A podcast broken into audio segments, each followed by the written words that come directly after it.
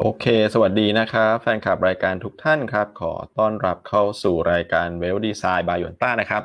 วันนี้เช้าวันพฤหัสวันที่ 9 กันยายนนะครับ 9 เดือน 9 นะครับ วันนี้เอ่อเริ่มโดยผมนะฮะ เพราะว่าวันนี้อาจารย์อ้วนลาพักผ่อนนะครับ แต่ไม่ต้องห่วงฮะ วันนี้เรามีสมาชิกอีกท่านหนึ่งนะครับ เข้ามาร่วมแจมกับเรานะนะครับพูดคุยกันแล้วน่าจะเป็นสมาชิกที่ทำให้แฟนคลับสาวๆนี้ได้กรีดกราดนะครับนะฮะอะเดี๋ยวเราเข้าไปทักทายเขาแต่ว่าพูดคุยกับพี่อั้นก่อนละกัน สวัสดีครับพี่อั้นสวัสดีทุกท่านนะครับ ก็วันที่ 9 เดือน 9 นะครับ ก็ถือโอกาสเนื้ออวยพรทุกท่านให้อ่อสุขภาพแข็งแรงเนอะทุกอย่างประสบความสำเร็จนะฮะก้าวหน้าไปเรื่อยๆนะครับรวยๆเฮงๆแล้วก็อ่อ มามาร่วมช่วยกันสร้างครอบครัวหยวนต้าให้เติบโตไปด้วยกันครับนะครับอ่าก็ถือว่าเป็นวันดีอีกวันหนึ่งนะครับ แล้วเมื่อวานนี้หุ้นหลาย ๆ ตัวก็ขึ้นมาได้ค่อนข้างดีเนอะอย่างวันนี้ขออนุญาตเคลมก่อนเลยว่าแอดวานเมื่อวานนี้ทำไฮที่สองร้อยหนึ่งบาทแล้วนะ คุณก่อ ได้เห็นแล้วนะฮะ ได้เห็นแล้วตัวเลข200นะ อืม นะครับซึ่งแน่นอนว่าแรงขายทางกำไรบริเวณ 200เนี่ยก็เป็นเรื่องปกตินะเป็นเรื่องธรรมชาติ เพราะว่าขึ้นมาเยอะแล้ว ทุกคนก็เหมือนพร้อมใจกันที่จะรอขายขายทำกำไรด้วยเช่นกันเพราะฉะนั้นหุ้นก็เลยอ่อนตัวลงมา แต่วันเนี้ยเดี๋ยวเราจะมาเล่าให้ฟังต่อว่าแอดวานเนี่ยเมื่อวานนี้ช่วงเย็นมีการแจ้งตลาดหลักทรัพย์ เรื่องการยุติข้อพิพาทเนี่ยเรามองอย่างไร เราทำไมเรามองว่าเป็นบวกสำหรับการที่แอดวานต้องจ่ายเงินออกนะ แต่ว่าเรามองเป็นบวก โอ้โห ห้ามพลาดเลยนะแฟนคลับนะครับ เดี๋ยวพี่อั้นห้ามพลาดเลย มาเล่าเรื่องแอดวานให้ฟัง เพราะฉะนั้นใครที่เอ่อญาติพี่น้องเพื่อนฝูงนะครับ ยังไม่ได้เข้ามาเนี่ย ก็รีบแชร์ไปให้เขานะนะครับ จะได้เข้ามาฟังกัน กับตัวแอดวานที่เดี๋ยวพี่อั้นมาวางกลยุทธ์ให้ฟังว่าเออราคาตรงนี้ยังมีความน่าสนใจไหมแล้วเรื่องประเด็นข่าวเมื่อวานเนี่ย เราตีความหรือว่าเออเราวิเคราะห์อย่างไรนะครับ ใช่ครับ ส่วนวันนี้วันที่9เดือน9วันนี้คุณอ้วนก็ลาเนอะเพราะว่าคุณอ้วนเขามีนัดกับร้านกระเป๋าแบรนด์เนมไว้ช้อปปิ้งแล้วช้อปปิ้งเดย์นี่คุณอ้วนเขาบอกว่าเขาจะไปเหมา สินค้าก็เลยขออนุญาตลาไปเตรียมตัวซื้อของ นี่ถือว่าแบบอุดหนุนเลยนะฮะเอาแบบว่าเอาเงินไปหมุนเวียนในระบบเลยนะพี่อันหมุนเวียนในระบบนะครับเพราะฉะนั้นวันนี้ก็เราก็เชิญอ่า คุณแม็กซ์เข้ามาเนอะวันนี้คุณแม็กซ์ก็จะเข้ามาช่วยแชร์มุมมองของเรื่องต่างประเทศแล้วก็อีกหลาย ๆ เรื่องด้วยนะครับเพราะฉะนั้นวันนี้เนี่ย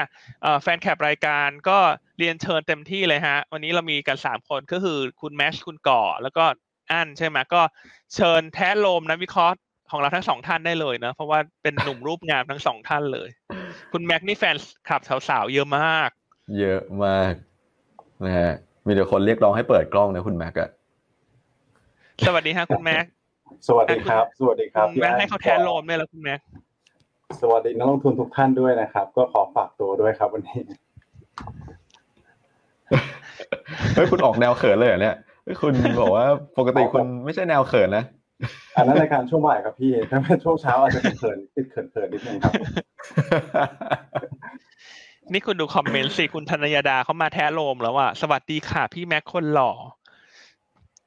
คือปกติไม่มีนะแบบสวัสดีคุณก่อคนหล่อ สวัสดีคุณอ้วนไม่มีคนอะหล่อ ไม่มีอะ ไม่มีฮะโอ้ความสำคัญนี้ต่างกันเลยนะฮะ พอคุณแม็กเข้ามานี้แบบว่า ต้องต้องหลีกทางให้เขาเลยเออพี่ก่อนนี่นักลงทุนอาจจะชมจนเบื่อแล้วหรือเปล่าครับไม่ครับไม่นะอะโอเค เดี๋ยวคุณแม็กมาเล่าหลายเรื่องเล่าวให้ฟังละนะครับ ก็นี่เอ่อ คุณสงวนทักเข้ามาว่าอาจารย์อ้วนไปฉลองหรือเปล่าที่บอกว่าเดี๋ยวโฟลจะเข้า แล้วเมื่อวานนี้มีเน็ตบายเข้ามาเจ็ดพันห้านะพี่อันใช่ใช่แต่เมื่อวานนี้จริงๆเนี่ยต้องบอกว่าถ้าตัดรายการบิ๊กหลอดออกเนี่ยต่างชาติก็ซื้อสักประมาณสามพันนะก็จะถือว่าซื้อเยอะอยู่ดีนะครับแต่ครับไม่อยากให้ใช้ตัวเลขเจ็ดพันนะเพราะเพราะเมื่อวานเนี้มีบิ๊กหลอดของ Land and House FG ซึ่งทางด้าน CTBC ของไต้หวันเนี่ยเขาซื้อจากผู้ถือหุ้นสองราย นะครับเพราะฉะนั้นรายการดังกล่าวเนี่ยต้องไป adjust ในตัวเลขที่เป็น foreign กับฝั่งของ in- retail ออกไปอ๋อโอเคหลายท่านจะเห็นตัวเลขนะสิ้นวันโอ้เจ็ดพันห้านี่แบบสูงมากนะครับ ใช่ครับอ่าก็หลาย ๆ ท่านมากรีดคุณแม็กนะเช้านี้เขาบอกว่าอยากแกล้งน้องแม็กนะ ปกติมีแต่น้องแม็กเขาแกล้งพี่ ๆ นะไม่มีใครแกล้งน้องแม็ก โอ้นี่พี่พี่ๆแบบผมไม่ไม่กล้าครับ ถ้าแกล้งพี่เอ็มนิดหน่อยในการช่วงบ่ายนี่พอได้ครับพี่ อ่านี่คุณกิติเขาทักทายเข้ามาน่ารักนะคุณก่ออย่างไรครับพี่อันเขาพิมพ์อะไรฮะคุณคุณก่ออันไม่ค่อยกล้าอ่านเลยให้คุณก่อช่วยอ่านคุณแม็กเดี๋ยวนะฮะช่วยอ่าน ผมเนี่ยต้องในต้องหลายอุปกรณ์มากเลยอยู่ในนั้นในฮะ YouTube อ๋อใน YouTube โอเคอ๋อใน YouTube ใช่ไหมครับคุณอั้นแสนสวยนะฮะ จะอ่านเองก็เขินไงคุณนึกออกมาเราเลือกให้คนอื่นอ่านให้ เห็นไหมนี่มีแฟนคลับทุกท่านแหละนะครับ อืมนะฮะโอเคอะทักทายกันหอมปากหอมคอเนอะเดี๋ยวไปเริ่มครับกันที่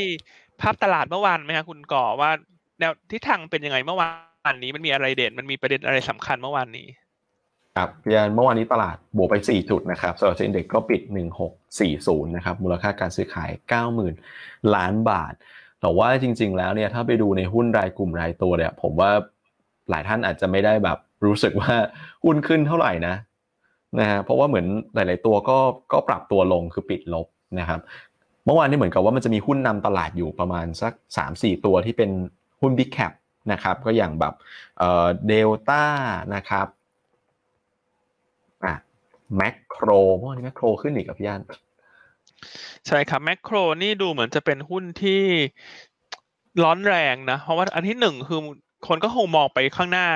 อย่างที่เราเคยเล่าให้ฟังไปแล้วว่า Market Cap เขาจะใหญ่ขึ้นยังไงปีหน้าเนี่ยนักลงทุนสถาบัน ไม่ว่าจะเป็นในประเทศต่างประเทศเนี่ยตัวเนี้ยต้อง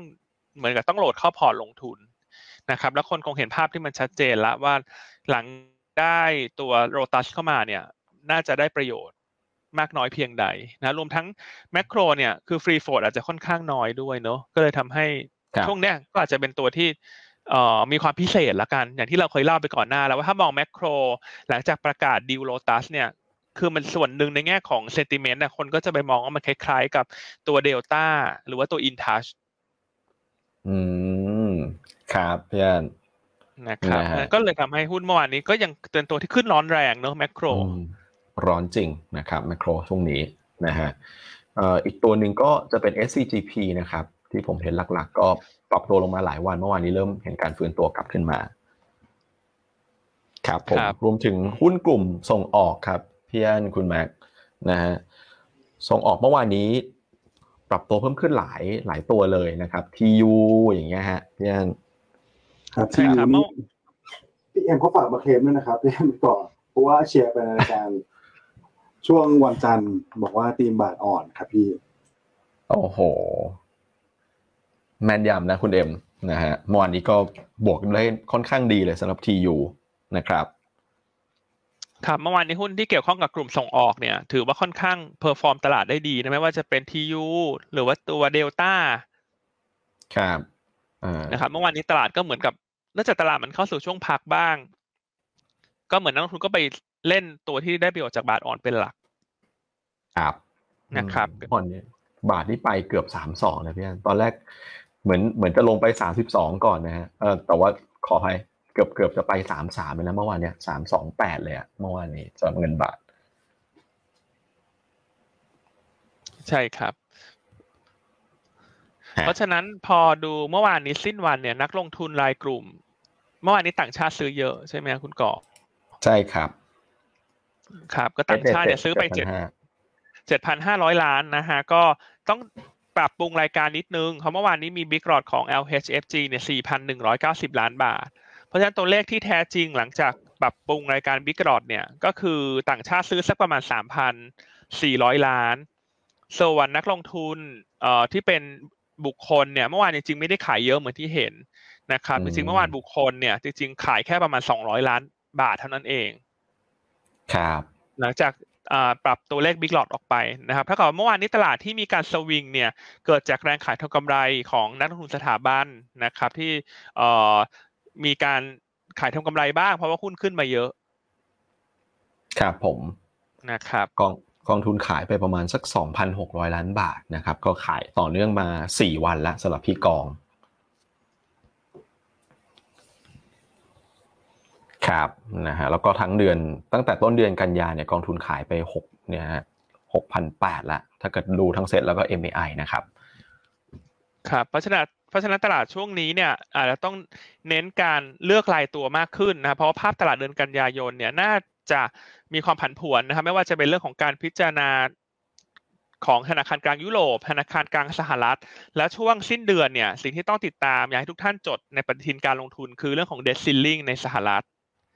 นะครับที่จะครบกำหนดแล้วนะครับเพราะฉะนั้นก็แน่นอนทุกครั้งที่มีเรื่อง debt ceiling เนี่ยมันก็จะทำให้ตลาดหุ้นมีความผันผวนมาก เพราะว่าเอ่อโดยปกติทางด้านสหรัฐเนี่ยก็มักจะไปบรรลุข้อตกลงอะไรต่างๆเนี่ยในช่วงวันท้ายๆของทุกปัจจัยสำคัญ ใช่ครับนะครับเพราะฉะนั้นรอบนี้ก็อยากจะให้ทุกท่านจดตามนะว่า 10 วันสุดท้ายของเดือนกันยายนเนี่ย ตลาดจะกลับมาให้น้ำหนักกับเรื่อง debt ceiling เป็นหลัก นะครับ โดยทางด้านสภาสูงสหรัฐเนี่ยเขาจะกลับเข้ามาเอ่อเข้าสภาอีกครั้งหนึ่งเนี่ยวันที่ 13 กันยา ส่วนสภาล่างเนี่ยจะกลับเข้ามาวันที่ 20 กันยา ก็เท่ากับว่าทั้งสองสภาเนี่ยเขาจะมีเวลาสัก 10 วันโอ้โหในการเจรจาต่อรองเรื่องของ debt ceiling ซึ่งจะครบกำหนดวันที่ 30 กันยายน ครับถือว่าบีบหัวใจเหมือนกันนะพี่อันคือกว่าจะกลับเข้ามานี่ก็ปลายเดือนกันแล้วอะใช่ครับเพราะฉะนั้นกลายเป็นว่าเนี่ย ECB เฟดแล้วก็เรื่องของคุณแต่งตั้งคุณ Powell ใช่ไหมฮะแล้วก็มี debt ceiling อีกกลายว่าตลาดเดือนเนี้ยมันจะเป็นตลาดที่เป็นลักษณะ trading นะถ้าอันมองเพราะว่าตลาดมันค่อนข้างสูงแล้วมันจะเป็น trading ขึ้นขายลงซื้ออย่างนี้มากกว่า คือมันไม่ใช่ขึ้นทางเดียวหรือว่าลงทางเดียวนะครับ แล้วการเลือกหุ้นเนี่ยก็คงต้องเลือกเป็นรายตัวรายกลุ่มมากขึ้น ซึ่งวันนี้หุ้นที่เราหยิบยกมาแนะนำเนี่ยต้องบอกว่ามันมีความโดดเด่น เฉพาะตัวจริง ๆ คือวันนี้พยายามเลือกหาหุ้นแล้วเพราะเราคิดว่าวันนี้ตลาดโดยรวมเอเชียน่าจะพักเอ่อไทยเราก็อาจจะแกว่งข้าง เพราะฉะนั้นวันนี้คงต้องเลือกเป็นตัวตัวๆเลยครับผมนะครับฮโอเคไปดูในเรื่องของเอ่อโฟล์กันต่อในภูมิภาคก็เป็นเน็ตขายนะครับพี่อันนะฮะขณะของเรานี่มีแรงซื้อเข้ามาพอสมควรนะครับ แต่ว่าในในภูมิภาคก็ยังเห็นแรงขายอยู่นะครับต่างชาติในตลาด futures เป็น short นะครับเมื่อวานนี้ 4,800 สัญญา แล้วก็มีขาขายในตราสารหนี้นะครับ 1,600 ล้านบาทตอนนี้ ต่างชาติขายบอลมา 5 วันติดต่อกันแล้วนะครับเอ่อ SBL ก็พอๆกับวันก่อนหน้านะครับ ประมาณสัก 6,800ปตท KCE ขีด R CPO ขีด R LT ขีด R แล้วก็ Advance นะครับ นี่คือ 5 อันดับแรก ส่วน NVDR ซื้อนะครับ 5 วันติดนะครับ 3,400 ล้านบาทโดยประมาณนะครับ ซื้อหนักๆที่ KBank เลยครับพี่อันเมื่อวานนี้ค่อนข้างเยอะ ครับ แล้วก็ตามด้วยครับเดลต้าเนอะ SCGP EA แล้วก็ JMT ใช่ครับนะนะคครับรับอะส่วนตลาดหุ้นต่างประเทศนะครับ เมื่อวานนี้ค่อนข้างจะซึมเลยล่ะนะครับ ส่วนใหญ่เห็นการปรับตัวลงทั้งนั้นเลยนะครับ ในฝั่ง เอเชียยุโรปแล้วก็สหรัฐ คือเมื่อวานนี้ถือเราบวกได้นี่ถือว่า ถือว่าดีกว่า ดีกว่าคนอื่นนะครับพี่ยันคุณแม็กใช่ครับเมื่อวานนี้ของไทยเราเนี่ยต้องบอกว่าปิดบวกได้นะครับเมื่อวานนี้ตลาดหุ้นไทยเนี่ยทำจุดต่ำสุดระหว่างวันที่ 1,627 จุดนะครับก็เห็นได้ชัดว่าพอเข้า ใกล้แนวรับแรกเนี่ยที่เป็นเส้นค่าเฉลี่ย 10 วันที่ 1620 ถึง 1625 เนี่ยก็เป็นจุดที่มีการเกิดเทคนิคอลรีบาวขึ้นมานะครับก็ช่วงนี้ก็คงต้องลุ้นกันนิดนึงว่าอยากให้หลุดอย่าให้หลุดแนวดังกล่าวลงไป ซึ่งถ้าหลุดลงไปเนี่ยจะมีแนวรับถัดไปสักบริเวณ 1,600 จุดกลมๆ ซึ่งจะเป็นแนวรับเชิงจิตวิทยานะครับถ้านักทุนอยากทราบว่าประเด็นอะไรที่จะทำให้ตลาดหุ้น ไทยพันผวนเนี่ยนอกจากรอบโลกแล้วที่จะมีการเปลี่ยนแปลงนโยบายการเงินค่อนข้างมากในเดือนนี้นะครับ ก็อีกเรื่องหนึ่งที่ต้องติดตามคือเรื่องของโควิดนะฮะอืมซึ่งเราเคยให้สัญญาณไปแล้วว่าให้รอดูหลังจากเปิดเมืองสักประมาณหนึ่งสัปดาห์เนี่ยว่าตัวเลขเขาเริ่มเพิ่มขึ้นมาหรือเปล่านะครับ ซึ่งถ้าตัวเลขในช่วงสุดสัปดาห์นี้เพิ่มขึ้นมาเนี่ยก็ให้ระวังการ take profit หุ้นกลุ่ม reopening play ในสัปดาห์หน้า นะครับอย่างตัวเลขโควิดเช้านี้เนี่ยก็เพิ่มขึ้นมานะเป็นหนึ่งหมื่นหกพันคนนะครับนะครับผู้เสียชีวิตสองร้อยี่สิบคน อืมครับพี่อันเหมือนเราเอ่อประคองตัวประมาณสักหมื่นสามหมื่นสี่มาหลายวันใช่ไหมฮะวันนี้เริ่มเห็นเด้งขึ้นมาเป็นหมื่นหกละใช่ครับอ่าส่วนตลาดหุ้นเอเชียเมื่อวานนี้ ถ้าโดยรวมเนี่ย ต้องบอกว่าตลาดที่ยังเด่นอยู่ คือตลาดญี่ปุ่น อืมครับพี่อันนะครับ ที่ยัง ซึมซับข่าวบวกจากการคาดหวังนะฮะว่าการเปลี่ยนแปลงนายกรัฐมนตรีครั้งนี้เนี่ยซึ่งตอนนี้อยู่ระหว่างเลือกตัวแทนพรรคของญี่ปุ่นนะครับ ก็คาดว่าจะมีการออกมาตรการกระตุ้นเศรษฐกิจตามมา อย่างไรก็ตามตลาดหุ้นญี่ปุ่นวันนี้เนี่ยมีโอกาสที่จะปรับตัวลงนะครับ หลังจากขึ้นมาติดต่อกันต่อเนื่องนะครับ ก็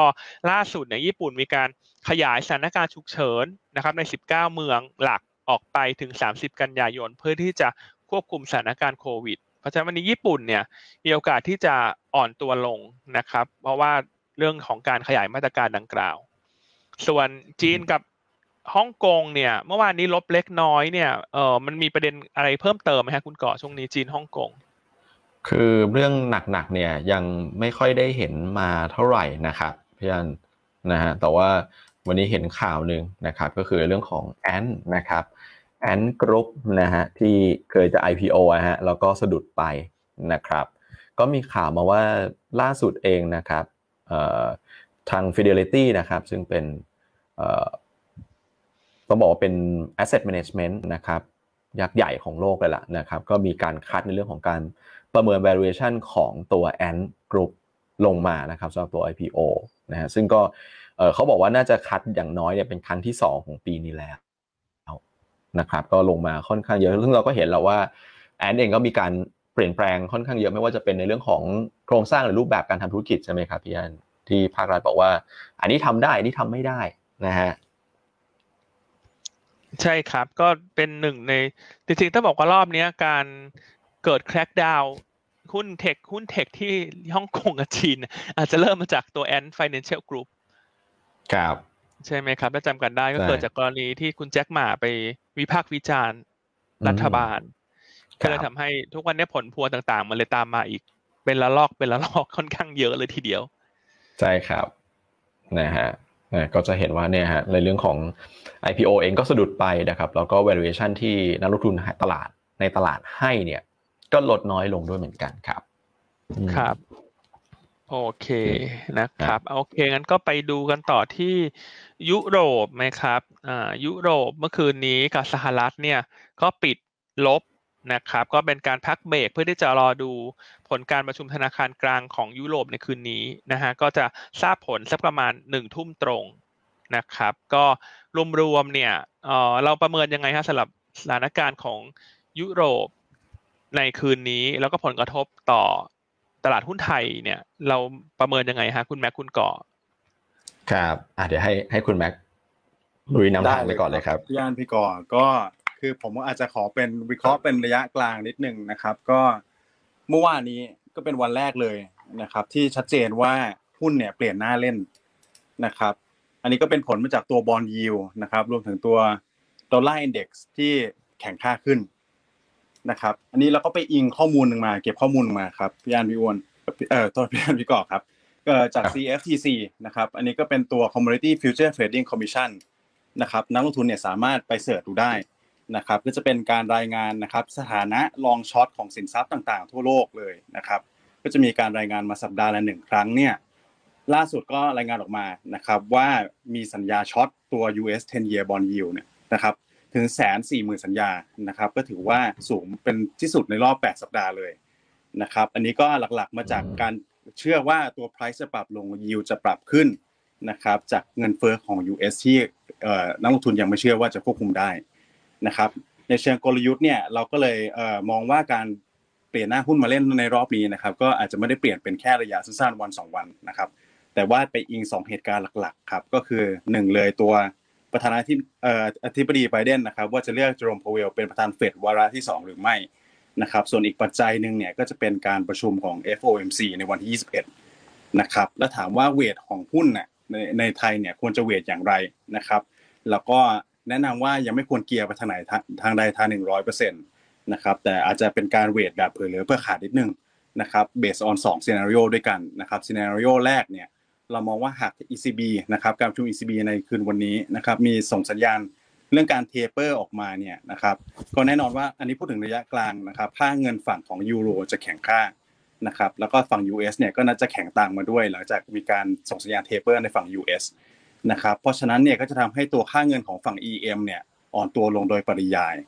นะครับอันนี้ก็น่าจะเป็นบวกต่อหุ้นส่งออกแล้วหุ้นโลจิสติกในบ้านเรานะครับ ส่วน scenario ที่ 2 เนี่ย อันนี้เราก็ไม่ได้ให้น้ำหนักมากนะครับ แต่ว่าหากการเลื่อนของ taper การส่งสัญญาณเนี่ยออกมาเป็นการเลื่อน tapering ทั้งคู่นะครับ ทั้ง US แล้วก็ฝั่ง ECB เนี่ย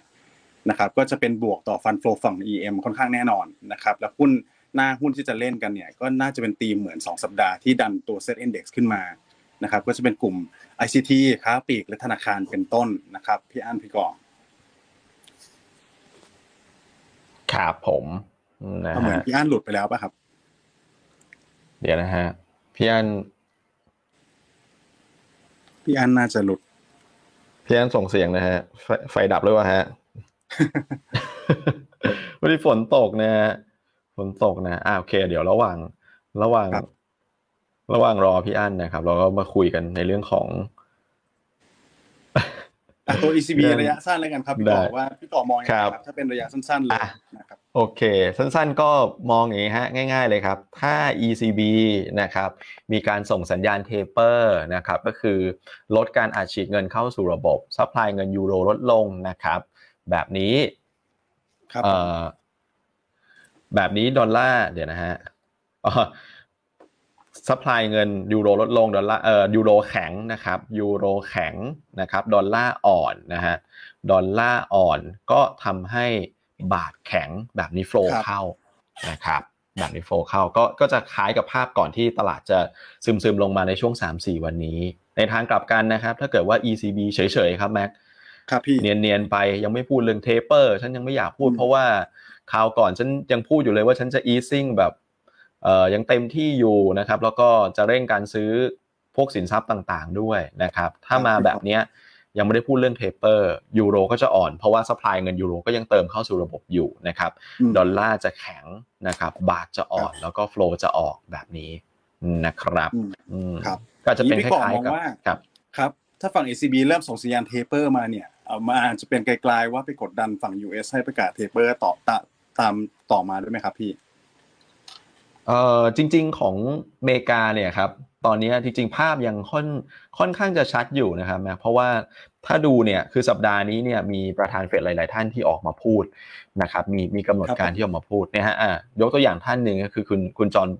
เอ่อคุณวิลเลียมส์นะครับซึ่งเป็นประธานเฟดสาขานิวยอร์กนะครับเขาก็บอกว่าก็ taper ก็ควรจะเริ่มภายในปีนี้ อันนี้ก็คล้ายกับแจ็คสันโฮลเลย นะครับแม้ว่าเขาจะเห็นในเรื่องของเอ่อ data ต่างๆ ไม่ว่าจะเป็นสายพันธุ์เอ่อเดลต้านะครับที่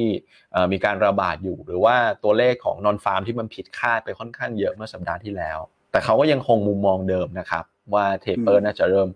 ในช่วงของปีนี้ เพราะฉะนั้นดูแล้วเฟดในยโอกาสที่จะกลับลำเนี่ยค่อนข้างยากอืมนะครับว่าแบบจะเลื่อนออกไปหรือว่าอะไรอย่างเงี้ยนะครับคือถ้าจะขยับเนี่ยก็คงขยับนิดเดียว อาจจะแค่หนึ่งการประชุมอย่างเงี้ยครับแม็กดูแล้ว ไม่น่าจะแบบกลับลำว่าแบบโอ้ยังแล้วก็แบบยังยังรอต่อไปก่อนนะครับ ซึ่งครับเอ่อสถานการณ์เองอาจจะอาจจะไม่ได้เหมือนกับ ECB สัทีเดียวนะครับ เพราะว่าอืม ECB เนี่ยเอ่อเพราะว่าต้องบอกว่าอเมริกาเนี่ยคือเหมือนกับเตรียมพร้อมแล้วก็มองเตรียมขั้นตอนต่างๆ พอสมควรแล้วนะครับ แต่ ECB เนี่ยเหมือนกับกระแสเนี่ยมันเพิ่งมาช่วงที่เงินเฟ้อมันเพิ่งขยับขึ้นเพิ่งเพิ่งประกาศออกมาแล้วมันเงินเงินเฟ้อมันสูงกว่าคาดเองนะครับ ครับอืมนะครับอืมแสดงว่าโอกาสที่จะฝั่ง US เนี่ยจะไปเริ่ม tapering ปีหน้าเนี่ยค่อนข้างน้อยมากถูกไหมครับพี่ค่อนข้างน้อยครับ คือถ้าถ้าจะออกได้ก็คือว่าก็คือว่ามีมีมติการในการประชุมครั้งสุดท้ายของปีนี้เดือนธันวานะครับ แล้วก็ครับไปเริ่มปฏิบัติจริงเนี่ยเริ่ม implement จริงก็คือมกรานะครับอืมครับผมก็อาจจะเป็นแบบนั้นได้ซึ่งอันนี้ก็อยู่ในในกรณี base base case ของเราอยู่แล้วนะครับ ครับ โอเค แล้วถ้าฝั่ง ECB นะครับพี่ก่อคือประเด็นหลักๆ วันนี้ก็คงประชุมกันเรื่องดอกเบี้ย แต่ว่าตลาดก็คาดว่าจะคงดอกเบี้ยถูกไหมครับพี่ใช่ครับดอกดอกเบี้ยคงยังไม่ได้แตะอะไรนะครับ แล้วก็เหมือนกับฝั่งอเมริกาเหมือนกัน คือเอ่อ process ในการในการที่จะปรับนโยบายการเงินให้ให้ไทเทนเนี่ยเอ่อถ้าดูอย่างเฟดรอบก่อนเนี่ยมันจะเกิดจาก 3 อย่างนะครับ ก็คือว่ามีการเอ่อเทเปอร์ก่อนนะครับ แล้วก็ค่อยๆขยับขึ้นดอกเบี้ย แล้วจากนั้นเนี่ยค่อยดึงเงินออกจากระบบก็คือลดการ reinvest ลงนะครับอืมอันนี้คือครับ process ในการที่จะจบในเรื่องของเอ่อมาตรการ easing นะครับมันจะแบ่งเป็น3สเต็ปแต่ว่า3สเต็ปเนี้ยกินเวลาหลายปีนะครับอย่างรอบก่อนเนี่ยเอ่อ Fed taper เนี่ยใช้เวลาประมาณเกือบปีหนึ่งประมาณสัก 10 เดือนนะครับแต่กว่าจะไปขึ้นดอกเบี้ยได้เนี่ยครั้งแรกเนี่ยใช้เวลาบวกจากนั้นอีกประมาณสักร่วมร่วมๆปีหนึ่ง ครับผมอืมนะครับเพราะฉะนั้นมันมันมันใช้ใช้เวลาอีกอีกสักระยะหนึ่งเลยล่ะในในการที่จะปรับนโยบายการเงินต่างๆนะครับ ECB นี่ยิ่งน่าจะยิ่งแบบ ไม่น่าจะเร็วเท่าเฟดอะดูแล้วนะครับครับอืมเพราะว่าตัวเงินเฟ้อเขาก็ยังไม่ได้พุ่งไปสูงถึงระดับของ US ด้วยใช่ไหมครับพี่ใช่ครับ เพราะว่าเงินเฟอ้อที่ออกมาประมาณสัก3%นะฮะจริง ๆ ก็ถือว่ายังไม่ได้หลุดห่างจากกรอบมาก เพราะว่านโยบายเงินเฟอ้อของเขาเองเนี่ย ก็ใช้นโยบายคล้ายเฟดก็คือ average ที่2%เพราะฉะนั้นมันก็จะมีบางช่วงที่มันขึ้นไปเกิน บางช่วงที่มันอยู่ต่ำกว่า แต่ของเฟดเนี่ยมันไปแบบเออหมายถึงว่าอเมริกาเงินเฟ้อมันไปแบบระดับแบบสี่เปอร์เซ็นห้าเปอร์เซ็นแล้วนะครับอืมครับผมครับโอเคคุณก่อคุณอ้วนอ่ามาแล้วคุณฮะกรอกคุณแม็กซ์เกิดอะไรขึ้นครับเกิดตกใจสัญหมดเลยญาณฮะอินเทอร์เน็ตมีปัญหานิดนึงวันนี้ฝนตกหนักตั้งแต่เช้า โอเค นี่คุณเอ็มก็แซวเข้ามานะว่าพี่อันใช้เน็ต USO หรือว่าติดติดดับดับๆเน็ต USO นี่คือเออเน็ตที่ภาครัฐเขาขยายไปยัง เออชเขาเรียกอะไรในชนบทนะนะฮะอ่าไม่ฮะจ่ายเงินนะคุณเอมจ่ายเงินปกตินี่แหละค่ะ โอเค อะ ก็ไม่เป็นไรฮะ ก็แป๊บหนึ่งนะคุณก่อก็เล่าไปแล้วเนอะเรื่องของเงินเฟ้อเมื่อสักครู่ใช่ไหมครับ ครับอืมใช่ฮะดูก็ดูแล้ว ECB ดูเหมือนงิฟ้ประมาณนี้ จะมีแค่ไทยเนอะที่เงินเฟ้อต่ำกว่าปกติอะคุณก่อ ใช่ครับพี่อันคุณแม็กคือไทยเนี่ยเดี๋ยวก็มีกรงงอเหมือนกันนะฮะช่วงปลายเดือนวันที่ 29 กันยา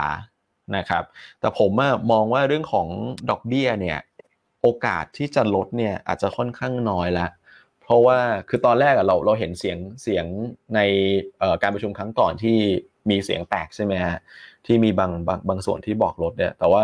ผมมองว่าคือตอนนี้สถานการณ์โควิดมันมันดีขึ้นนะฮะตัวเลขผู้ติดเชื้อน้อยลง แล้วก็มีการทยอยคลายล็อกดาวน์แล้วนะครับแล้วก็อย่างถ้าเกิดดูแนวทางของทางแบงก์ชาติเองเนี่ยที่มีมาตรการเรื่องของการช่วยเหลือ SME ช่วยเหลือลูกหนี้ในการปรับโครงสร้างเนี่ยดูเหมือนเขาจะใช้มาตรการที่มีเป็นเป้าหมายเฉพาะกลุ่มมากกว่านะครับที่จะใช้นโยบายแบบการใช้นโยบายดอกเบี้ยที่มันเป็นวงวงกว้าง นะครับเพราะฉะนั้นดูแล้วเนี่ยผมว่าแบงก์ชาติน่าจะเก็บกระสุนไว้อะเพราะว่าถ้าลดรอบนี้คือมัน 0.5 หรือ 0.25 ใช่ไหมฮะแล้วถ้าเกิดว่าเอ่อเกิดมันมีสถานการณ์อะไรที่มันผิดคาดเนี่ยแล้วมันจะต้องลดอีกทีเนี่ยไปเหลือศูนย์เนี่ยผมว่าคงจะลำบาก เพราะฉะนั้นเขาคงเก็บกระสุนนัดนัดเนี้ยไว้ก่อน น่าจะดีกว่าครับ ใช่ครับเห็นด้วยนะฮะว่ายังไม่น่ามีการปรับเปลี่ยนนโยบายใด ๆ เนอะแล้วการ คือลดดอกเบี้ยลงอีกนิดหน่อยก็จริงๆแล้วอาจจะไม่ได้ช่วยอะไรสักเท่าไหร่ด้วยนะครับ ใช่ครับผมว่า Impact มันมันไม่ได้แบบเยอะแบบนี้ในยะสำคัญขนาดนั้นนะครับนะครับโอเคเพราะฉะนั้นเราไปแล้วเนอะเรื่องตลาดหุ้นยุโรปครัตบลาดหุ้นสหรัฐเมื่อคืนนี้นะฮะแต่เมื่อคืนเนี้ยสิ่งที่ดูเด่นเนี่ยกลับเป็นเรื่องของราคาสินค้าโภคภัณฑ์ อืมครับพี่อัน นะครับไม่ว่าจะเป็นราคาน้ำมันดิบที่เมื่อวานนี้ไต่ระดับขึ้นมานะครับ ก็จากอานิสงของเรื่องของการเกิดพายุเฮอริเคนในสหรัฐนะครับ แม้ว่าตอนนี้เนี่ยทางพายุไอด้าเนี่ยจะสงบลงแล้วนะฮะแต่ก็ยังทำให้โรงกลั่นในสหรัฐเนี่ยสัก 70%เนี่ยยังคงปิดทำการอยู่นะครับ ยังไม่ได้กลับมาเปิดผลิตตามปกติ ก็เลยทำให้น้ำมันดิบเมื่อคืนเนี้ยขยับขึ้น บวกมันอีก 1.4%นะครับปิดที่ 69.3 เหรียญต่อบาร์เรล นะฮะสิ่งที่คืนนี้ต้องติดตามเนี่ยคือตัวเลขสต็อกน้ำมันดิบของสหรัฐ ซึ่งโดยปกติเนี่ยมักจะรายงานในวันพุธ แต่ว่าสัปดาห์นี้เนี่ยตลาดหุ้นสหรัฐปิดไปหนึ่งวันในวันจันทร์ที่ผ่านมาเนื่องในวันแรงงานเลยทำให้การรายงานตัวเลขสต็อกน้ำมันดิบของสหรัฐในสัปดาห์นี้ถูกเลื่อนออกมาเป็นวันพฤหัสนะครับอืมโดยตลาดคาดการณ์นะฮะคุณก่อคุณแม็กซ์ว่าเอ่อคืนเนี้ย EIA น่าจะรายงานตัวเลขสต็อกน้ำมันดิบลดลงประมาณ 4.6 ล้านบาร์เรล ครับ นะครับ ก็ดูแล้วแนวโน้มทิศทางเนี่ยน่าจะออกมาใกล้เคียงกับคาดการณ์ได้นะครับ แต่อาจจะไม่ได้ลดลงมากเท่าที่คาดการณ์เพราะว่าเช้านี้เนี่ยทางด้าน API มีการรายงานตัวเลขสต็อกน้ำมันดิบออกมาแล้วนะฮะตลาดคาดการณ์ลดลง 3.8 ล้านบาร์เรลนะครับ แต่ว่าอ๋อออกมาก็ลดลดลง 2.8 ก็ถือว่าลดลงนะ แต่ก็ไม่ได้ลดลงมากเท่ากับคาดการณ์ครับนะครับ เพราะฉะนั้นตอนนี้กลุ่มของน้ำมันเนี่ย อยากจะแบ่งออกเป็นสามกลุ่ม กลุ่มที่หนึ่งก็เป็นต้นน้ำก็คือเป็นออยเพลเล่นตามราคาน้ำมันดิบไปเลย กลุ่มที่สองคือกลุ่มโรงกลั่นนะครับแล้วกลุ่มที่สามเนี่ยจะเป็นกลุ่มของปิโตเคมี ซึ่งถือว่าเป็นปลายน้ำเพราะฉะนั้นตอนนี้ในมุมมองของยูนต้าเนี่ยต้นน้ำกกลางน้ำปลายน้ำเราให้น้ำหนักกับกลุ่มไหนนะครับกลุ่มที่ให้น้ำหนักน้อยสุดคือกลุ่มของปลายน้ำหรือว่ากลุ่มของปิโตเคมี เนื่องจากว่าตอนนี้เนี่ย สเปรดของธุรกิจปิโตรเคมีเริ่มที่จะอ่อนตัวลงแล้ว หลังจากหลาย ๆประเทศเนี่ยเริ่มที่จะคลี่คลายตัวลงสำหรับสถานการณ์โควิด เลยทำให้ตัวสเปรดปิโตรเคมีเนี่ยเริ่มกลับมาลดลงจากกำลังการผลิตที่เพิ่มขึ้น เพราะฉะนั้นตอนนี้ในกลุ่มที่เด่นจะเป็นต้นน้ำกับกลางน้ำนะฮะต้นน้ำคือเก็งกำไรตามราคาน้ำมันดิบส่วนกลางน้ำก็คือโรงกลั่นเนี่ยตอนนี้น่าสนใจมากนะครับเพราะว่าค่าการกลั่นตอนเนี้ย คือเพิ่มขึ้นมาเป็น 5.34 เหรียญต่อบาร์เรลแล้วโอ้ครับสำหรับเมื่อวานนี้นะนะครับซึ่งเป็นการทำระดับสูงสุดตั้งแต่กลางเดือนมีนาคม 2563 และก็เป็นปีเนี้ยเป็นครั้งแรกที่ค่าการกลั่นกลับมาแตะระดับ 5 เหรียญต่อบาร์เรลได้ ครับพี่อันนะครับสาเหตุหลักๆ ก็มาจากเรื่องของการเข้าสู่ฤดูมรสุมของสหรัฐ รวมทั้งการที่หลาย ๆ ประเทศเริ่มที่จะกลับมาเปิดเมืองอืม นะครับเพราะฉะนั้นก็เราก็เลยมองว่ากลุ่มโรงกลั่นเนี่ยน่าจะเด่น โดยเฉพาะอย่างยิ่งด้วยภาคการลงทุนวันนี้เนี่ย มันอาจจะถูกกดดันด้วยบรรยากาศทั่วโลกที่ชะลอตัวลงก็กลายเป็นว่าหุ้นตัวไหน ถ้ามีความโดดเด่นเฉพาะตัวเนี่ย ก็น่าจะขึ้นได้ดีกว่าตลาด ครับนะครับ นอกจากน้ำมันดิบเมื่อคืนที่บวกเด่นแล้วเนี่ยมีอีกสองเอ่อสินค้าโภคภัณฑ์ที่อยากจะมาเล่าให้ฟังคือถ่านหิน ครับพี่อัน นะฮะคุณก่อถ่านหินนี่ยังทรงตัวในระดับสูงต่อเนื่องวีต่อใช่ไหมพี่อันทานหินใช่ ล่าสุดก็อยู่ที่หนึ่งร้อยเจ็ดสิบเจ็ดจุดสามห้าเหรียญต่อตันเนี่ยจะเห็นได้ว่าถ่านหินเนี่ย ยังวิ่งระดับสูงในรอบสิบสามปี โอ้โห ที่ถอยถอยกราฟจนแบบใช่ โอ้โห ครับนะครับ เพราะถ่านหินเนี่ยเราเรา ไม่ต้องคาดหวังให้ขึ้นไปมากๆก็ได้ เอาเป็นว่าอยู่แถวเนี้ย อยู่แถวนี้ผู้ประกอบการก็แบบว่านั่งยิ้มแล้วอะนั่งยิ้มยิ้มกริ่รับทรัพแล้วย์อย่างเดียวแล้วว่าคุณ เพราะฉะนั้นงบครับไตรมาสสามของบ้านปูเนี่ย ต้องบอกว่าจะออกมาดีมากอือหือและไตรมาสสี่น่าจะดีต่อเนื่อง เพราะว่าพอเงินบาทกลับมาอ่อนค่าเนี่ยบ้านปูจะมี FX gain ด้วยนะคุณอือหือคือสองต่อเลยใช่ไหมพี่อันแบบเนี้ยสองต่อเลยใช่เพราะบ้านปูตอนนี้เขาปรับกลยุทธ์ การขายถ่านหินเนี่ย ใช้การขายที่ spotคำว่าขายที่สปอตคือขายโดยอิงราคาตลาดปัจจุบันเป็นหลัก ครับ สูงถึง 80%ขึ้นไป ขณะที่อือหือมีเพียงแค่ 20%เท่านั้นเองที่เป็นการล็อกสัญญาไว้ล่วงหน้า ถ้าเกิดว่าปีเนี้ยราคาถ่านหินที่ขึ้นมาต่อเนื่องเนี่ย บ้านปูได้ประโยชน์เต็มๆเลย อือหือครับนะครับเพราะฉะนั้นเมื่อวานบ้านปูก็พักลงมาพอดีเนอะจากการขึ้น XD เรา ก็มองว่าน่าจะเป็นโอกาสในการเข้าสะสม อืมฮะก็ครับพักลงมาเนอะแล้วนอกจากนั้นการใส่เงินเพิ่มทุนเนี่ยก็เอ่อตอนนี้อยู่ระหว่างจ่ายเงินเพิ่มทุนหุ้นละห้าบาทนะฮะสัดส่วนสามต่อหนึ่งก็จะเสร็จสิ้นในวันที่สิบเจ็ดกันยายนครับเพราะฉะนั้นบ้านปูเนี่ย ตอนนี้ยังเป็นตัวที่เรามองว่าค่อนข้างเด่นนะครับ แล้วนอกจากนั้นเนี่ยเมื่อวานนี้มีอีกตัวช่วยหนึ่งฮะคุณแม็กคุณก่อ อย่างไรครับพี่อัน ก็คือราคาแก๊สธรรมชาติ โอ้โหอืมแหมเป็นยังไงบ้างเดี๋ยวขอดูกราฟนิดนึงฮะทำไมราคาแก๊สธรรมชาติก็ถึงขึ้นช่วงนี้ครับคุณคุณแม็กซ์ทำไมหน้าหนาวแล้วเขาถึงได้ได้ประโยชน์นะคุณแม็กซ์ต่างประเทศเขาใช้เขาใช้อะไรต่างปฮะระเทศส่วนใหญ่เขาอันนี้พี่ก่อนน่าจะถนัดเหมือนผมเลยนะครับ ก็คือ เวลาหน้าหนาวเนี่ยเขาต้องมีฮีเตอร์นะครับ ค่าไฟเนี่ยโหพุ่งเลยครับ ตอนผมเคยไปเรียนอยู่นะครับ ก็ โอ้โหค่าไฟ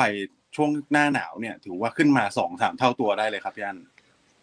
ครับ ซึ่งโดยปกติใช่หน้าหนาวครับของของยุโรปสหรัฐนี่เขาเดือนไหนฮะคุณแม็กซ์เดือนไหนนี่หนาวสุดๆ คุณต้องหาคนมานั่งข้างๆ เนี่ยมันจะเป็นเดือนไหนฮะคุณแม็กซ์คุณก่ออืมถ้าฝั่งยุโรปนี่น่าจะเริ่มตั้งแต่เดือนสิบสองนะครับ แล้วก็แต่ว่าจะหนาวสุดๆเลยน่าจะเป็นช่วงต้นปีครับพี่อันครับ เพราะฉะนั้นตอนเนี้ย คืออันจากกระชี้ให้เห็นว่ามันยังไม่ได้เข้าหน้าหนาวเต็มรูปแบบนะอืมแต่ราคาแก๊สธรรมชาติ ราคาถ่านหินขึ้นมาขนาดนี้ เพราะฉะนั้นอันนี้เนี่ยน่าจะเป็นประเด็นสำคัญเลยว่าจะส่งผลให้ทั้งราคาแก๊ส แล้วก็ราคาถ่านหินเนี่ยทรงตัวในระดับสูงได้ครับนะครับเมื่อคืนนี้ราคาแก๊สธรรมชาติเนี่ยขึ้นมา7.5เปอร์เซ็นตนะครับโอ้โหแล้วระหว่างชั่วโมงการซื้อขายเนี่ยมีการขึ้นไปทดสอบที่5เหรียญด้วยอื้อหือ ร้อนแรงเหมือนกันดูสินะพี่อันใช่ครับร้อนแรงมากๆทำระดับสูงสุดในรอบเจ็ดปีนะคุณ ราคาแก๊สธรรมชาติเนี่ยอือหือครับนะครับเพราะฉะนั้นถามว่าตัวไหนได้ประโยชน์เต็มๆ ต้องบอกว่าบ้านปูอืมนะครับเพราะว่าอันนี้เนี่ยมันจะทำให้ตลาดมองเห็นมากขึ้นว่าสิ่งที่บ้านปูไปลงทุนไว้ ตั้งแต่สี่ห้าปีที่ผ่านมา แล้วมีการซื้อเพิ่มในปีที่แล้วเนี่ยคือหลุมแก๊สธรรมชาติ ตอนนี้มันเริ่มครับ ออกดอกออกผลแล้วนะครับ แล้วต้นทุนที่เขาไปซื้อเนี่ยอันว่าน่าจะตกสักแบบสองเหรียญกว่า ต่ออะไรอะเขาเรียกต่อลูกบาทปะหนึ่งล้านลูกบาทนะหน่วยของเขางั้นถ้าเกิดว่าบ้านปูตอนนี้โอ้โหมีทั้งถ่านหินทั้งราคาแก๊สธรรมชาติที่ขยับขึ้นนะครับ ซึ่งแน่นอนว่าแก๊สธรรมชาติที่ขยับขึ้นเนี่ย ในแง่ของกำไรอาจจะไม่ได้เป็นบวกมากนักกับบ้านปู เพราะว่าแก๊สธรรมชาติเนี่ยบริษัทจะมีกลยุทธ์ที่แตกต่างจากถ่านหิน คือคือแก๊สธรรมชาติเนี่ยเขาจะขายเป็นลักษณะ เอ่อคอนแทคประมาณ90%ครับ ส่วนอีกสัก10 10%เนี่ย จะขายเป็นลักษณะของสปอตมันจะตรงข้ามถ่านหินอืมอืมนะครับ แต่สิ่งที่อันอยากจะให้มองต่อเนี่ยแม้ว่าในแง่ของกำไรอาจจะไม่ได้มีอัพไซด์มาก แต่ปีหน้าๆเนี่ยพอข้อล็อกราคามันจะเฉลี่ยสูงขึ้นถูกไหมครับเพราะฉะครันั้นบนั่นหมายความว่าถ้าราคาแก๊สเริ่มอ่อนตัวลงเนี่ยราคาเฉลี่ยที่จะขายปีหน้าก็อาจจะดีกว่าปีนี้ แต่สิ่งที่จริง ๆ ที่เป็น ไฮไลท์หลักในบ้านปูคือมูลค่าของ asset value ที่บ้านปูไปลงทุนไว้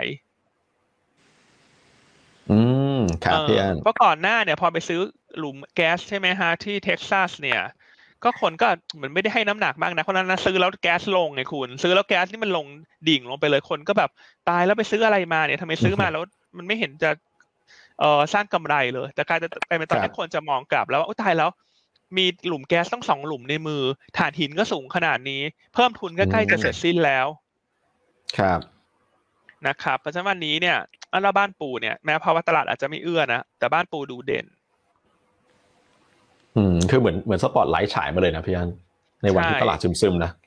ใช่ แล้ววันนี้คุณลองคิดดูครับนะสปอตไลท์เนี่ยมันก็ฉายไปที่คุณไม่กี่ตัว ถูกไหมฮะอืมใช่ครับ ใช่ไหมครับอืก็เหมือนอย่างวันนี้ของเราเนี่ยก็มีเนี่ยสปอตไลท์เนี่ยฉายไปสองคนเนี่ย หน้าตาดีๆ เนี่ยฮะสายที่พี่พี่อันสุดสวยฮะกับคุณแม็กซ์สุดหล่อเออกับพี่ขอใช่ไหมครับพี่เอออ่าพี่อันก็ชี้เป้าเลยนะ คืออะไรฮะ ค่ากันกลั่นใช่ไหมพี่อันบอกค่ากันกลั่นนะครับถ่านหิน แล้วก็ก๊าซธรรมชาติ ใช่ นะครับอืมเพราะฉะนั้นวันนี้คงเดากันไม่ยากเนอะว่าเราเอาหุ้นอะไรมาแนะนำเดาไม่ยากเดาไม่ยากหลาย ๆ ท่านก็ถามมาด้วยกันนะตัวเนี้ยนะฮะนะครับ เนี่ยก็สองสามตัวเนี่ยแหละฮะที่หลายๆท่านถามมาเนี่ยแหละนะครับ อืมส่วนตัว iNox แล้วมีท่านหนึ่งถามคุณแพทริกเนอะอันนี้ถามมาแต่เมื่อวานแล้วอันว่าถ้าทุกอย่างมันขึ้นหมดนะราคาเราขวาก็น่าจะขึ้นนะครับ อาจจะต้องรอรอบนิดนึง แต่ว่างบครับไตรมาสสามเนี่ย ถ้าดูเทรนด์ของราคาเอ่ออลูมิเนียมเนี่ยก็น่าจะเป็นงบอีกไตรมาสหนึ่งที่ดี ครับอืมนะครับเออเรายังแนะนำถือไว้นะฮะ ก็ถ้าไม่หลุดหนึ่งบาทสิบเจ็ดเนี่ย ยังไม่แนะนำ stop loss สำหรับตัว iNox ครับผม อืม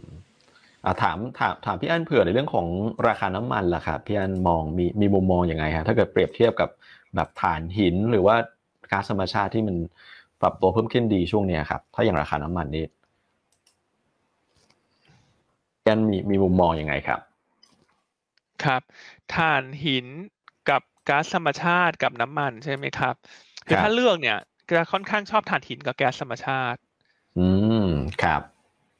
เพราะว่าน้ำมันเนี่ยอันเชื่อว่าเดี๋ยวพอราคาน้ำมันขึ้นเนี่ย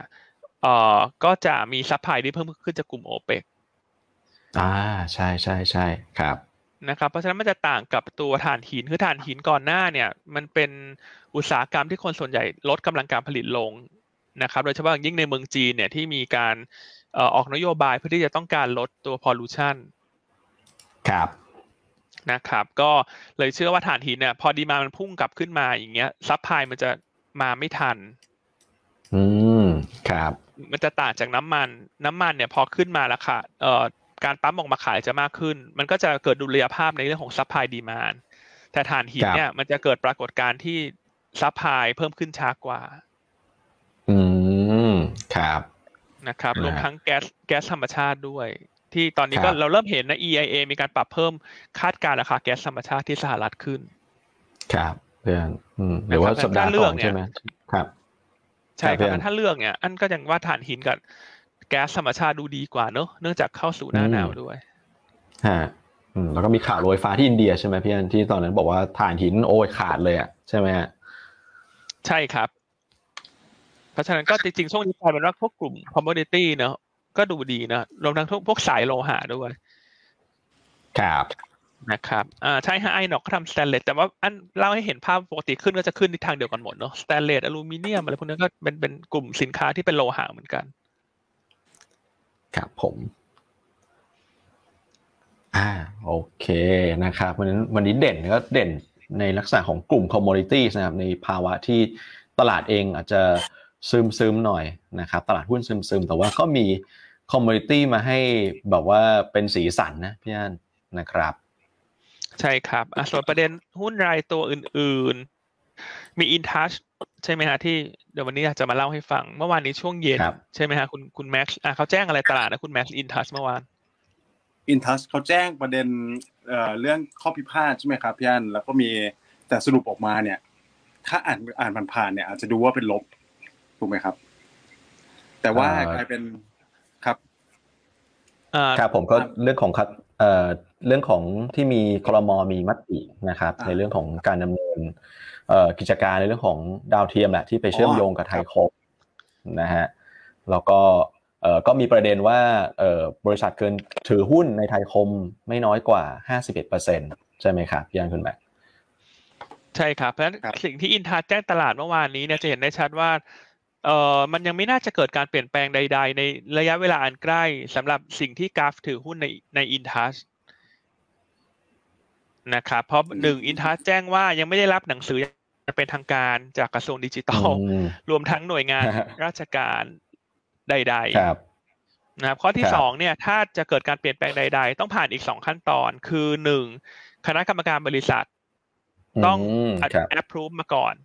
ส่วนอันที่สองก็คือต้องรอประชุมผู้ถือหุ้น อืมเพราะเป็นบริษัทจดทะเบียนเนาะครับ ใช่ นอกจากนั้น InTouch ก็แจ้งในเอ่อ เอกสารค่อนข้างชัดนะครับ ว่าสัญญาสัมปทานกำลังจะสิ้นสุดลง อืมฮะในวันที่เนี่ยสิบเขาบอกว่ากันยาวันที่สิบใช่นะครับนะครับก็คือเพพรุ่ราะงฉะนี้นั้นแน่นอนเพราะฉะนั้นแน่นอนเลยเนี่ยเขาก็ต้องไปพิจารณาดูนะว่าเรื่องของกฎหมายต่าง ๆ เนี่ยเขาจะต้องปรึกษาทีมงานกฎหมายไหมเพราะสัญญาสัมปทานเดิมจะหมดแล้ว แต่สิ่งที่ให้แก้ไขเนี่ย เป็นการแก้ไขในส่วนของสัญญาสัมปทานเดิม อืม ครับพี่อันนะครับเพราะฉะนั้นเพราะฉะนั้นเรายังยืนยันมุมมองเรื่องของการเก็งกำไรไทยคมเนี่ยเราไม่แนะนำให้เก็งกำไรในประเด็นข่าวดังกล่าวแล้วกันครับ นะครับและสิ่งที่ให้จับตาดูคือหลังสิ้นสุดสัญญาสัมปทานเนี่ย ไทยคมเขาจะมีการต่อยอดธุรกิจใด ๆ บ้าง ซึ่งอันนั้นเราคิดว่ามันเป็นเหตุผลด้านปัจจัยพื้นฐานที่น่าสนใจกว่าครับผมนะครับ ฮะอะอันนี้ก็เป็นเรื่องของ InTouch อ่าอีกเรื่องหนึ่งนะครับ ก็เป็นเรื่องของ Advance ใช่ไหมพี่อันใช่ครับแอดวานเมื่อวานนี้มีการแจ้งตลาดเหมือนกันช่วงเย็นนะครับเมื่อวานนี้แอดวานนี่ขึ้นไปทดสอบ200บาทนะคุณก่ออือหือเอ่อไม่เห็นเลขก็สถึองร้อยนะ ถึงเลขที่เรามองแล้วและแน่นอนแรงขายระยะระยะสั้นเนี่ย มันก็มีรอยอยู่เพราะขึ้นมาโอ้โหคุณดูสิร้อยเจ็ดสิบกว่าขึ้นมาสองร้อยครับนะครับ เพราะฉะนั้นสองร้อยเนี่ย อาจจะต้อง ใช้เวลานิดนึงในการสะสมกำลัง แล้วก็รอ catalyst ใหม่ๆ เข้ามาเสริมเพิ่มเติมครับพี่อันนะนะครับ ซึ่งเมื่อวานช่วงเย็นเนี่ยเอ่อ ADVANC มีการแจ้งตลาดนะครับ ว่ายุติข้อพิพาทกับทางบริษัทโทรคมนาคมแห่งชาติ หรือว่าเรียกว่า NT อืมครับนะครับคืออ่านผ่านๆเนี่ยนักลงทุนอาจจะคิดว่าเป็นลบหรือเปล่า เพราะว่าเบ็ดเสร็จแล้วเนี่ยแอดวานจะชำระเงินให้กับ NT เนี่ย447 ล้านบาท ครับนะครับแต่ถ้าไปพิจารณาดีๆ เนี่ย มุมมองของยูนต้าเราเนี่ยต้องบอกว่าเป็นบวก สาเหตุว่าทำไมเป็นบวกทั้งที่ต้องจ่ายเงินออกให้กับ NT อืมทำไมครับพี่อันะนฮะอ่าคำตอบก็คือ กรณีฟ้องร้องดังกล่าวเนี่ย แบ่งเป็นสี่ข้อพิพาทย่อยนะครับได้แก่ที่หนึ่งเรื่องของค่าเชื่อมโยงเครือข่ายหรือว่า interconnection charge อันที่สองคือค่า roaming นะอันที่สามคือเรื่อง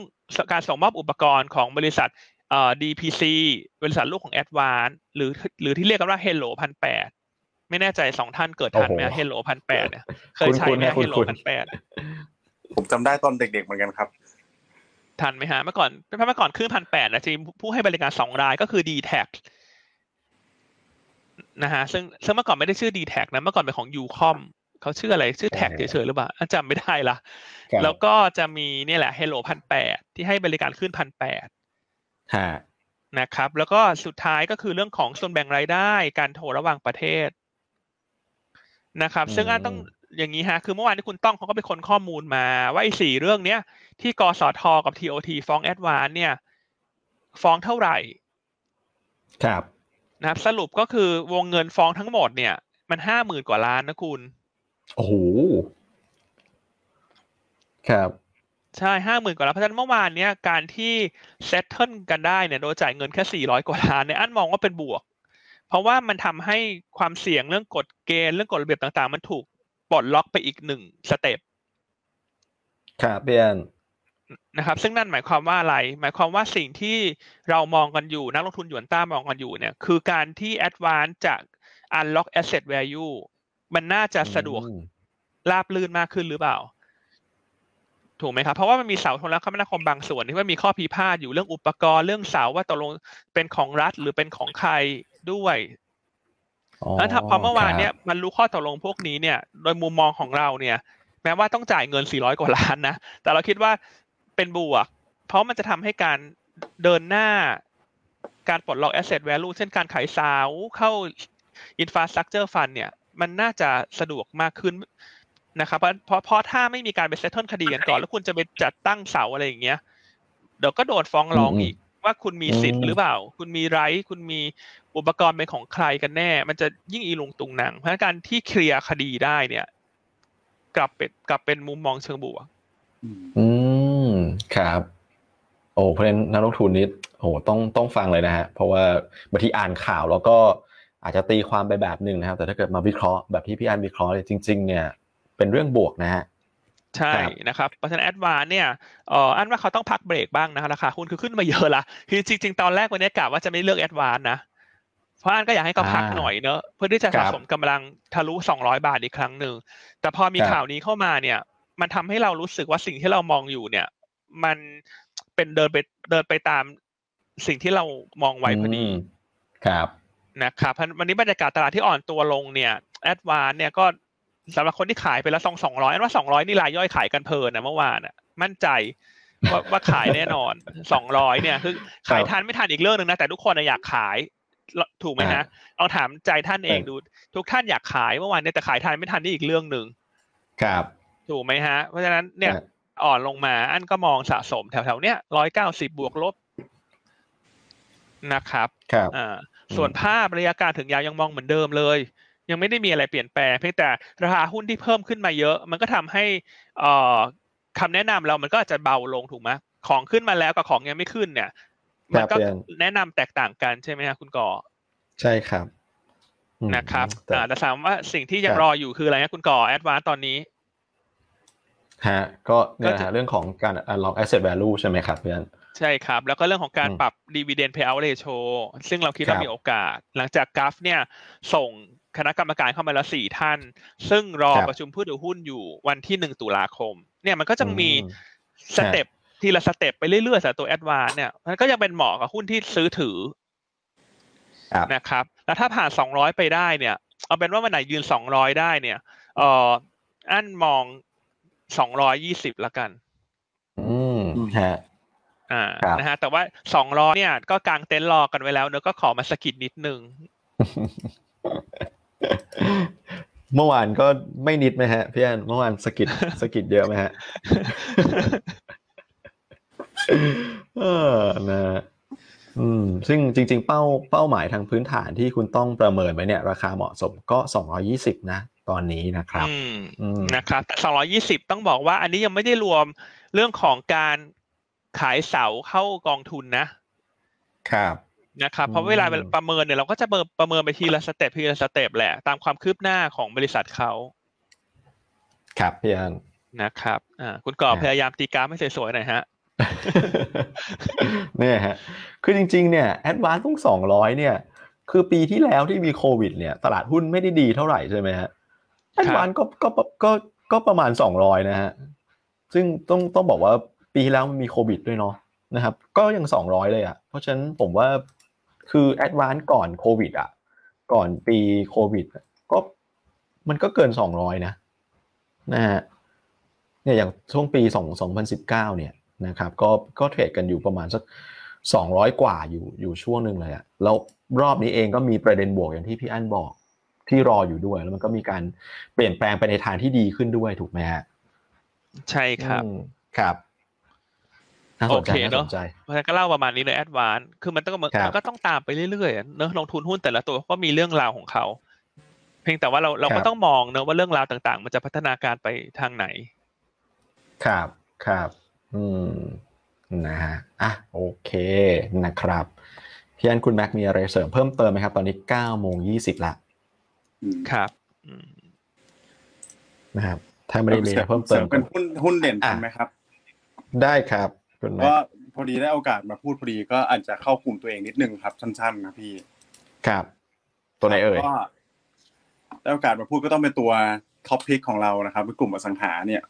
คือตัวออริจินนะครับ วันนี้จะมาเล่าให้ฟังเป็นลักษณะแบบค่อนข้างครบถ้วนเลยนะครับ ว่าตอนนี้เขาทำอะไรอยู่บ้างนะครับ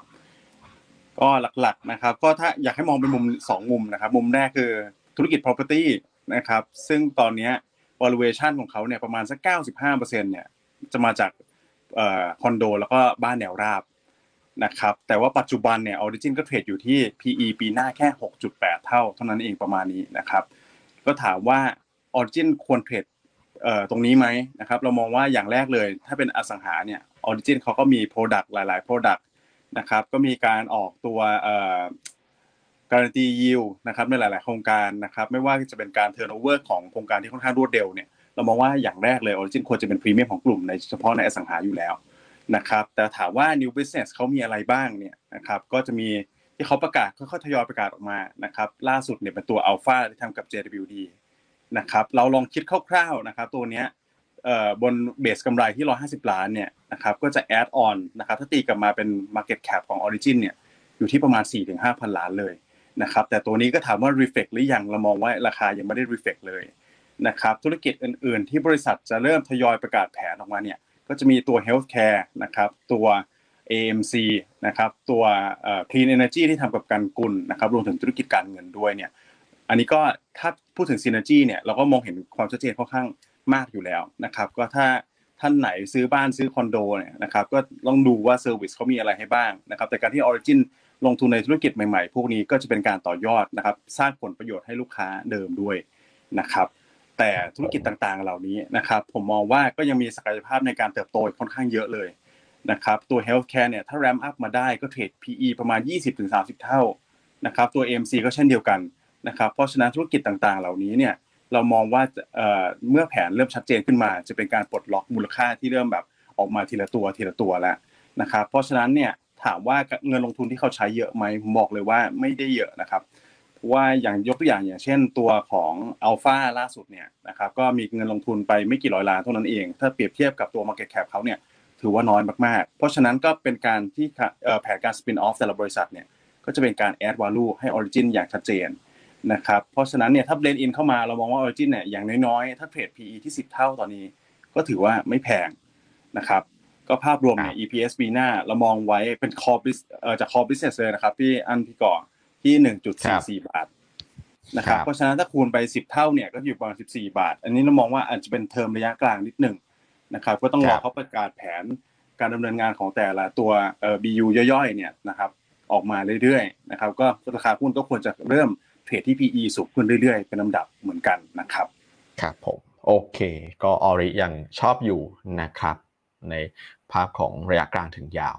อ่าครับโอเคครับ ขอบคุณครับครับคุณแม็กอะอ่าพี่อัน คุณแนะนำไปแล้วดิฮะภาพตอนตนี้ลาดไหมฮะ คุณก่อคุณบอกภาพตลาดไปหรือยังนะยังครับเอาสั้นๆ แล้วกันภาพตลาดผมว่า direction มันจะไปชัดเจนในในวันพรุ่งพรุ่งนี้แหละครับ ผมว่าตลาดวันนี้เล่นประคองตัวแกว่งตัวออกข้าง แนวรับตรงเส้น 10 วัน 1625 1630 น่าจะยังยันตลาดไว้ได้อยู่ในในวันนี้นะครับ แล้วเดี๋ยวตลาดคงจะไปมีทิศทางชัดเจนอีกทีหนึ่งคือ หลังทราบการประชุม ECB ครับครับเอ่อตลาดวันนี้ก็คงเลือกเป็นตัวตัวๆมากกว่าเนอะภาพตลาดโดยรวมก็ อาจจะไปไหนได้ไม่ไกลหรืออาจจะเผลออาจจะลงมาพักด้วยนะครับหุ้นใช่แนะครับบนำวันนี้ก็แนะนำเก่งกำไรตัว SPRC อืมครับนะพี่ครับอันอะอย่างที่เล่าไปแล้วในช่วงต้นรายการว่ากลุ่มโรงกลั่นตอนนี้ดูน่าสนใจ เพราะว่าค่าการกลั่นเนี่ย แต่ระดับ 5 เหรียญต่อบาร์เรลเป็นครั้งแรกในปีนี้นะครับ แล้วก็ครับทำระดับสูงสุดตั้งแต่ช่วงกลางช่วงกลางเดือนมีนาคมปีที่แล้ว ครับ นะครับ แนะนำเก่งกำไรนะฮะแนวต้าน9บาท40อืมโอเคครับครับส่วนตัวที่สองเนี่ย แนะนำบ้านปูครับปู่อ่าบ้านปูเมื่อกี้เล่าไปเยอะแล้วเนอะว่าตอนเนี้ยมันจะเป็นหุ้นเด่นละ ในสายตาของนักลงทุนสถาบัน ทั้งทั้งในและต่างประเทศเลย เพราะว่าตอนเนี้ยคนเริ่มกลับมากลัวเรื่องเงินเฟ้อถูกไหมฮะ พอเงินเฟ้อมาเนี่ย หุ้น commodity มักจะเป็นตัวเลือกแรกๆ ของนักลงทุนสถาบัน ว่าฉันควรจะพักเงินไว้ตรงไหน เพื่อที่จะป้องกันเงินเฟ้อเพราะว่าจุดเด่นของราคาสินค้าโภคภัณฑ์คือ จะปรับตัวขึ้นชดเชยเงินเฟ้อได้ครับนะครับ ซึ่งรอบนี้เนี่ยถ่านหินกับแก๊สธรรมชาติ เพราะว่าเข้าสู่ไฮซีซั o นด้วยกำลังจะเข้าสู่ไฮซีซั o นด้วย นี่ยังไม่เข้าเลยนะ แต่ราคาขึ้นมาขนาดนี้แล้ว อืมอืม นะคครัรับบผมส่วนประเด็นบวกที่รออยู่ระยะสั้นเนี่ยคืองบไตรมาสสามของบ้านปูเราคาดว่าน่าจะออกมาดีมาก คาดกำไรเบื้องต้นสี่พันล้านถึงห้าพันล้านบาทอืมอืมอืมอะโอนะเคครับอ่าก็อาจครัจะบเป็นอัพไซด์สำหรับประมาณการกำไรปีหน้าด้วยที่ตลาดมีโอกาสที่จะปรับขึ้นให้บ้านปูนะครับก็แนะนำเก็งกำไรเนอะแนวต้าน13 บาท ช่วงนี้อ่อนตัวลงมาพอดีหลังขึ้น XD เมื่อวานนี้ 20สตางค์ครับ ส่วนตัวสุดท้ายแนะนำ Advance นะฮะอย่างที่บอกว่าตอนแรกเนี่ย เราก็อาจจะเผลอใจเนอะอาจจะกล่าวว่าเออไม่เลิก Advance แล้วกล่าวว่าเดี๋ยวฮะเดี๋ยวค่อยเลือกแล้วกันนี่ก็พักให้เสร็จก่อนเพราะว่าวันเมื่อวานครับก็ชน200ละแต่พอดีฮะมีข่าวเข้ามานะฮะที่เสริมความมั่นใจเราแหละว่าสุดท้ายการที่ปลดล็อกข้อพิพาทกับบริษัทเอ่อทางด้านโทรคมนาคมแห่งชาติเนี่ย มันก็น่าจะทำให้การ unlock asset value ต่างๆเนี่ยมันทำได้ตาม ที่คาดหวังไว้ครับนะครับเพราะฉะนั้นแอดวานก็แนะนำเป็นลักษณะสะสมแล้วกันเนอะสะสมแล้วกันเพราะอันคิดว่าหุ้นมันก็ยังมีแรงขายรออยู่ ครับผม คือคือถ้าขึ้นไปอืมสองร้อยอีกรอบก็โดนอีกอะอันว่านะแล้วคนที่ขายเมื่อวานเมื่อวานไม่ทันก็อาจจะอยากขายไงเพราะฉะนั้นต้องให้หุ้นเขาย่อยก่อน ให้เขาย่อยต้นทุนใหม่ก่อนครับฉะนั้นมันก็อาจจะแกว่งตรงเนี้ยร้อยเก้าสิบถึงสองร้อยอีกระยะหนึ่งครับหลังจากผ่านอืมช่วงที่เขาขึ้นมาเร็วๆไปแล้วหนึ่งรอบเพ ราะฉะนั้นแนะนำสะสม ADVANC นะครับสำหรับคนที่มีอยู่ถ้าทุนต่ำเนี่ยก็แนะนำถือนะครับมันจะแบ่งบางส่วนมาเป็น trading ก็ได้ แต่ว่าก็ยังเป็นตัวที่เราชอบอยู่อืมครับครับนะครับอะส่วนตัวสุดท้าย คุณแชมป์วันนี้เลือกอะไรมาคุณแม็กซ์ VGI หรือเปล่าครับพี่อันใช่ครับอ่า VGI นี่แนวต้านเท่าไหร่ฮะคุณแม็กซ์คุณแม็กซ์ช่วยเสริมนิดนึงได้ไหมฮะ ได้ครับ เดี๋ยวขอเสริมแบบระยะไอ้นี่ก่อนนะ VGI เนี่ยคือเชิงพื้นฐานก็น่าจะฟื้นตัวได้ได้ด้วยถูกไหมครับ ในช่วงของเอ่อการ reopening นะครับ และส่วนการที่เขาเข้าไปลงทุนในตัวธุรกิจใหม่ด้วยนะครับ ล่าสุดที่มีการ PP เข้ามาในกลุ่มของกลุ่ม JMart เนี่ยก็น่าจะเป็น sentiment ดันระยะสั้นได้ด้วยนะครับ แต่สำหรับเชิงเทคนิคเนี่ยพี่แชมป์ก็ให้แนวต้านไว้อยู่ที่6บาท40 ครับพี่อัน ครับก็แนวต้าน 6 บาท 40 แนวรับ 6 บาท 5 สตางค์แล้วก็ stop loss ถ้าต่ำ5.9 นะครับ ตัว VGI เนี่ยน่าสนใจในแง่ของระยะกลาง เพราะคาดว่าปีหน้าเนี่ยอุตสาหกรรมโฆษณาน่าจะฟื้นตัวได้ ซึ่ง VGI ก็เป็นบริษัทที่มีความครบวงจรในส่วนของธุรกิจที่เป็น out of home media ใช่นะคครัรับบเอ่อก็เป็นตัวที่อันนี้คุณแชมป์ฝากมาเนอะแนะนำเก่งกำไรแนวต้าน 6 บาท 40 สตางค์ โอเค วันนี้มีเวลาเหลือสักเล็กน้อยเนอะครับพี่อั้นอะดูคำถามไหมฮะ ดีครับครับเออท่านบอกว่าคุณอ้วนจะได้กลับมาไหมเนี่ยคุณแม็กเข้ามาแย่งเก้าอี้ไปแล้วหรือเปล่านะนี่เอ่อคุณมิกิมิกิใน YouTube นะครับบอกว่าแก๊สจะร้อนแรงสู้พี่อั้นได้หรือคะโอ้แก๊สธรรมชาติที่เขา new high รอบกี่ปีนะพี่อั้น new high ตอนนี้รอบเจ็ดปีเจ็ดปีคุณก่อใช่ไหมฮะโอ้โห แก๊สนี่ยังนิวไฮรอบเจ็ดปีนะ พี่อั้นร้อนแรงกว่าแก๊สอีกนะฮะอะมีมีคำถามไหมครับ